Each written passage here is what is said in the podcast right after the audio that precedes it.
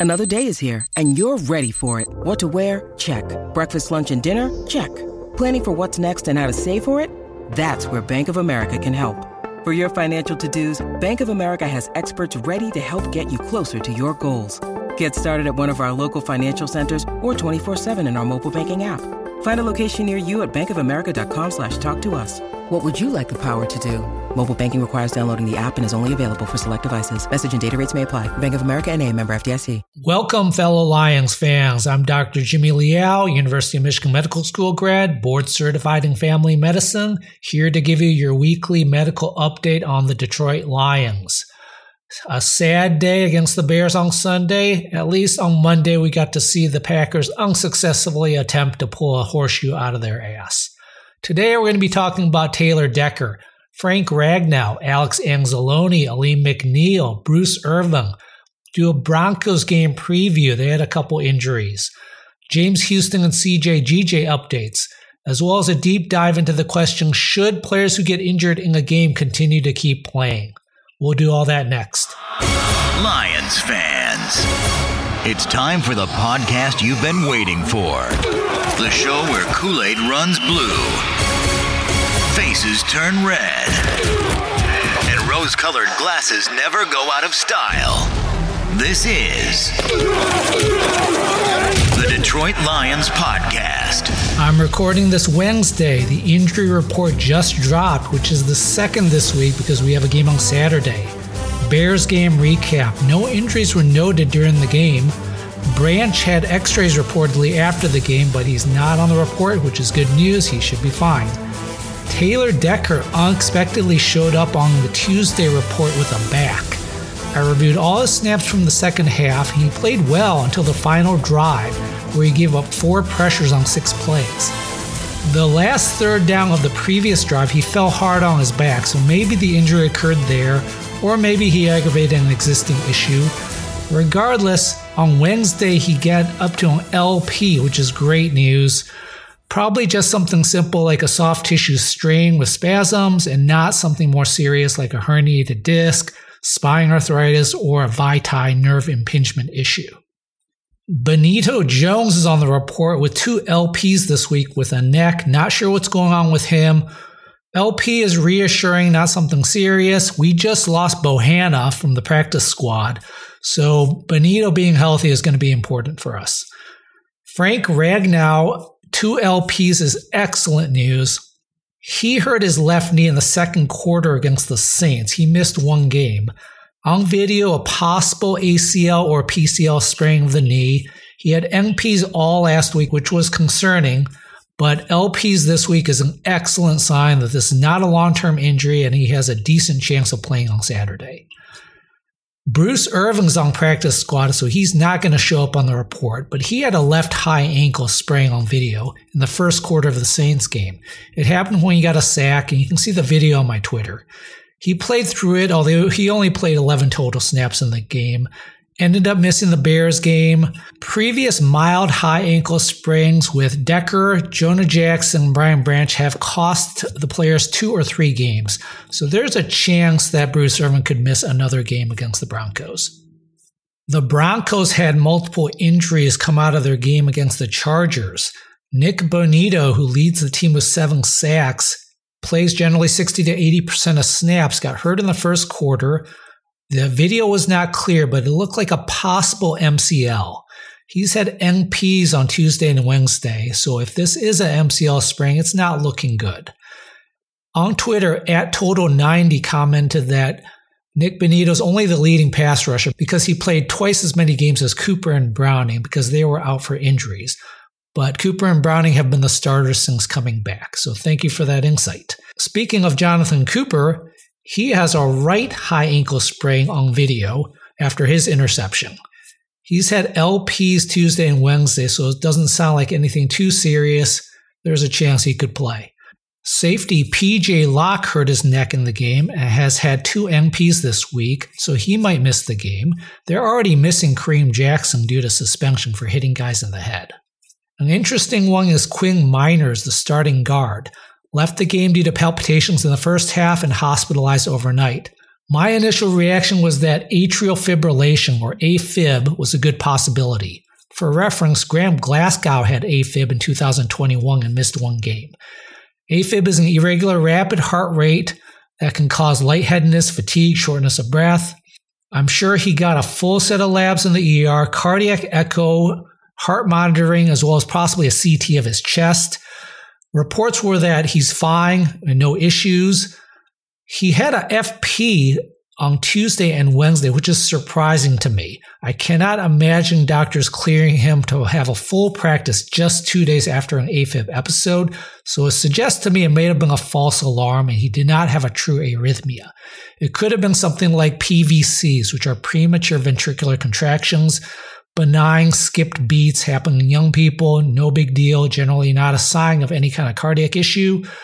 Also, could have been a panic attack, which can cause similar symptoms of high pulse rate, lightheadedness, shortness of breath. Once the panic attack resolves, no problems with playing football. So it sounds like Quinn Meinerz is going to be ready to go against the Lions. Let's talk about Alex Anzalone. Reports this past week confirmed a left thumb injury. Alex described it as a thumb slipping out of place and that he had a screw inserted three days after the injury. Thus, my assumption that he did not have surgery was incorrect. With this new information, I'm suspecting a base of thumb dislocation, which is the carpal metacarpal joint. There are 16, yeah, 16 ligaments that stabilize this base of the thumb joint. The ulnar collateral ligament I discussed last episode is one of them. So, one or more of the ligaments was sprained or torn, causing an unstable joint, which required surgical fixation. Doesn't change prognosis at all, Likely it'll take a few weeks to heal. We'll wear this cast or a splint in the meantime, but he can play through it without risk of further injury. He struggled early in the game against the Bears with his tackling, but then seemed to settle in. Alim McNeil surprisingly went on IR last week. Let's review his case. He got hurt early in the third quarter at about the 13 minute mark of the Saints game. He missed the rest of that series, but played every other series for the rest of the game. He was wearing a soft brace. He looked agile. He looked good. He only went down one more time, which is at about the three minute mark of the fourth quarter. The play he went down looked pretty benign, so uncertain if he actually got hurt on that play or not. Likely something unexpected showed up on the MRI after the game. Possibilities include a bone bruise, cartilage damage, and MCL sprain, Alim spoke to reporters and said he's expecting to be back right after IR, which would be January the 7th against the Vikings. I'm not so confident about that. If there's any way he could have been back four weeks or earlier, I can't imagine the Lions would have put him on IR given his importance to the team. So the fact that they put him on IR does suggest that it could be more of like a five or six week injury, which would start pushing him into the playoffs. The big question is should he have gone back in the game? Well, in retrospect, no, because he either aggravated the initial injury or pain from the initial injury led to a subsequent injury. I don't blame medical or the player for playing through this one, though. The initial injury video looked benign, looked like a simple contusion, did not see any significant knee sprain or knee damage. When he returned, he looked good. He showed good power, good agility, looked fast, looked like there was not any kind of major issue. So there was no good reason to suspect something more serious based on the injury video and the way he returned to play afterwards. Later in this podcast, I'm going to do a deep dive into the multiple cases, I count about 10, of the Lions continuing to play and then missing subsequent games. Let's do an update on James Houston. A couple bits of new information dropped in the past week. He talked to reporters last week and said he expects to be ready before the playoffs. The last regular season game is January the 7th, and the playoffs start January the 13th. Dan Campbell a couple days ago said he expects late December or January, so about the same timeline. To recap his case, game two, September 17th, video showed a severe right high ankle sprain with an associated fibula fracture. Players who have had similar injuries in the past include Dak Prescott in 2020, Drake London at USC in 2021. They were out over four months. Jaylen Waddle at Alabama in 2021 returning 11 weeks for the national championship game, but he was very hobbled and limping. Probably needed at least another month. Odell Beckham in 2017 hurt himself in game five and missed the rest of the year. So, right from the beginning, the initial estimates were four plus months. Now, the four month mark would be mid January. If he returns before that, kudos to him for quick healing and strong rehab, but we still got a ways to go before that happens. Now, the big question with him is effectiveness when he does return. He needs a strong and flexible ankle to rush the edge. We just saw Bruce Irvin get a high ankle sprain on his sack last week against the Saints. He was rushing from the right edge position and got a left high ankle sprain. This is an example why it's going to be difficult for Houston to rush from the left edge position because he has a right ankle sprain. Jeff the Riz had a nice article adding some previously undisclosed surgical details, which were multiple screws and threaded ropes. The threaded rope sounds like a tightrope surgery, which is used for a high ankle sprain. If that's the case, it would be confirmation of the high ankle sprain I saw in video. So, what is tightrope surgery? High ankle sprains will separate the tibia and fibula. Tightrope surgery holds the tibia and fibula together to create stability, which allows that high ankle sprain to heal. It was developed around 15 years ago, so it's a relatively new technique. Traditional method uses screws to hold the tibia and fibula together. If you're watching this on YouTube, I'm showing an animated video of this procedure. If not, I'll describe it for you. You drill a hole through both the tibia and fibula and run a wire through the holes. The wire is anchored at each end and can be tightened to pull the bones together. The wire is preloaded into a rivet gun like device, so it's not like surgeons have to craft this off a wire they find off the shelves. Multiple studies around 10 years ago showed good results in holding the tibia and fibula together, similar efficacy to the traditional screw method. Tua Tagovailoa is one of the most famous patients to have ever had this done. He had this done in 2018 and 2019 at Alabama on both ankles. Most recently, Kenny Pickett of the Steelers had this done just a couple weeks ago. What are the pros and cons of the tightrope surgery? Pros of the tightrope are they rarely require hardware removal, allow for a little bit better range of motion of the ankle, and probably most importantly for NFL players, earlier return to weight bearing, thus earlier ability to rehab. You can see why it makes sense for NFL players to choose this method over a traditional method. Screws may be a stronger hold for older non athletes. Now, if tightrope surgery is better, why is it taking 10 plus years to become more widely adopted? Couple reasons. Number one, with any new surgical device or medication, it takes time for doctors to learn about it and become comfortable with it. Number two, here's a little inside the medical world. Most research studies are funded by the company that sells that product, whether it's a device, a medication, a lab test, etc. As you can imagine, there's a strong incentive for the company to want that study to prove that their product works. So there's a serious conflict of interest there. You'd like to be able to trust research studies. However, the reality is there are ways to design a study and execute a study to increase the likelihood it's going to give you the results you want. There are also ways of analyzing the data afterwards that can help spin it to make it look like it's more effective. Thus, with any new product, it's a good idea to have a healthy amount of skepticism. Waiting a few years to see if there are any unexpected side effects or unintended consequences is a smart thing to do. Let's do our weekly CJ GJ update. Unfortunately, every day that goes by that he's not activated on that practice window makes it less and less likely he's returning this year. Dan Campbell did say a few days ago he expects late December or January return. Somewhat disappointing news, as there was a chance he could have been back earlier. I was hoping he'd be back this week for the Broncos game, but looks like that's not going to happen. JJ Watt, a few years ago, returning nine weeks after a pec injury, so it's possible. Every injury is different, though, so we don't know the details of JJ Watt's surgery. Typically, pec tears have been four plus month season enders, What gives CJ GJ a chance to return a little bit earlier is he doesn't need that pec to be 100% in order to play. He just needs that re rupture risk to be close to baseline. Conditioning is also not going to be an issue because he can condition himself while he's rehabbing that pec. The pec is not essential to play cornerback or safety, unlike, say, James Houston, who absolutely needs that ankle to be almost 100% in order to be functional for CJ GJ and James Houston, we really need that practice window to open up in the next few days. There's only four weeks left in the season. The practice window is 21 days. So, what are we waiting for here? It's almost now or never time. Let's do a deep dive analysis into the question should players who get injured during a game continue to keep playing?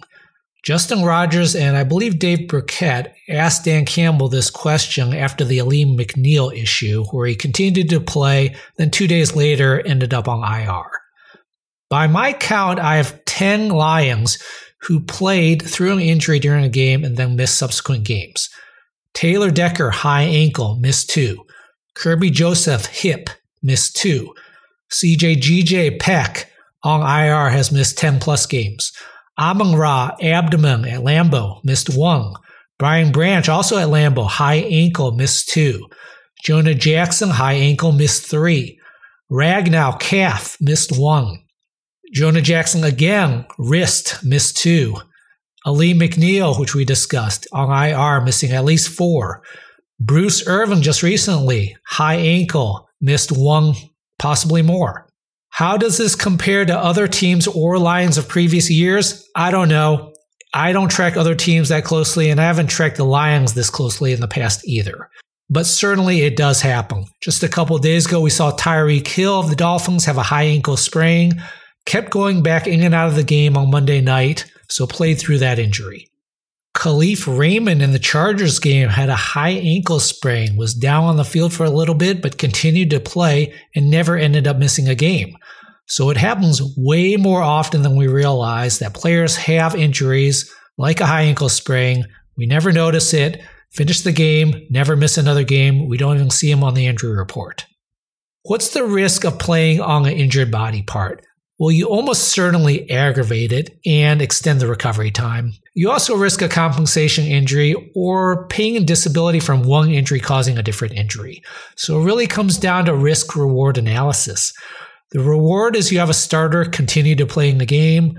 The risk is you lose that player for more games than you would otherwise.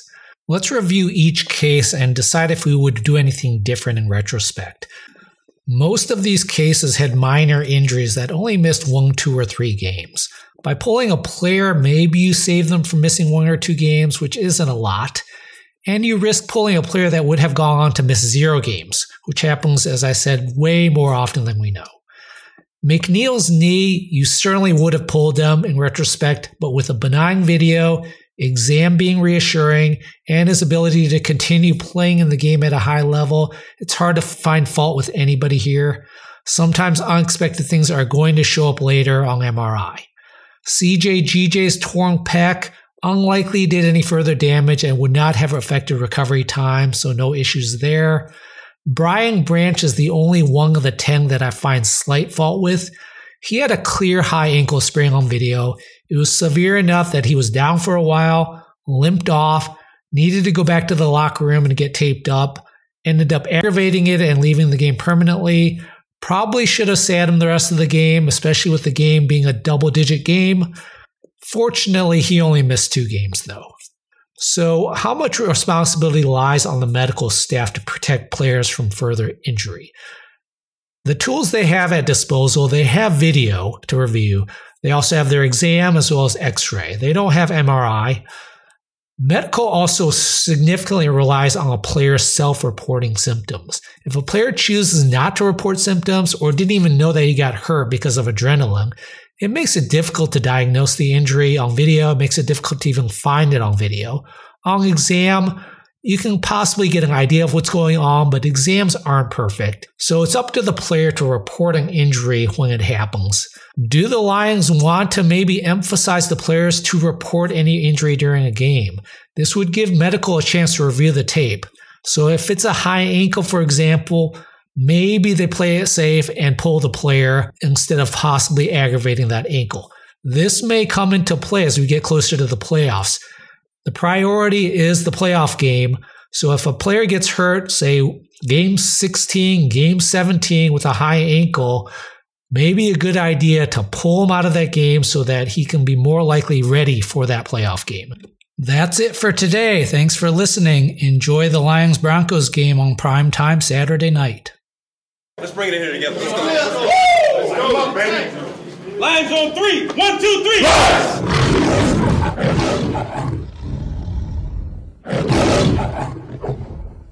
You've had enough of that shit.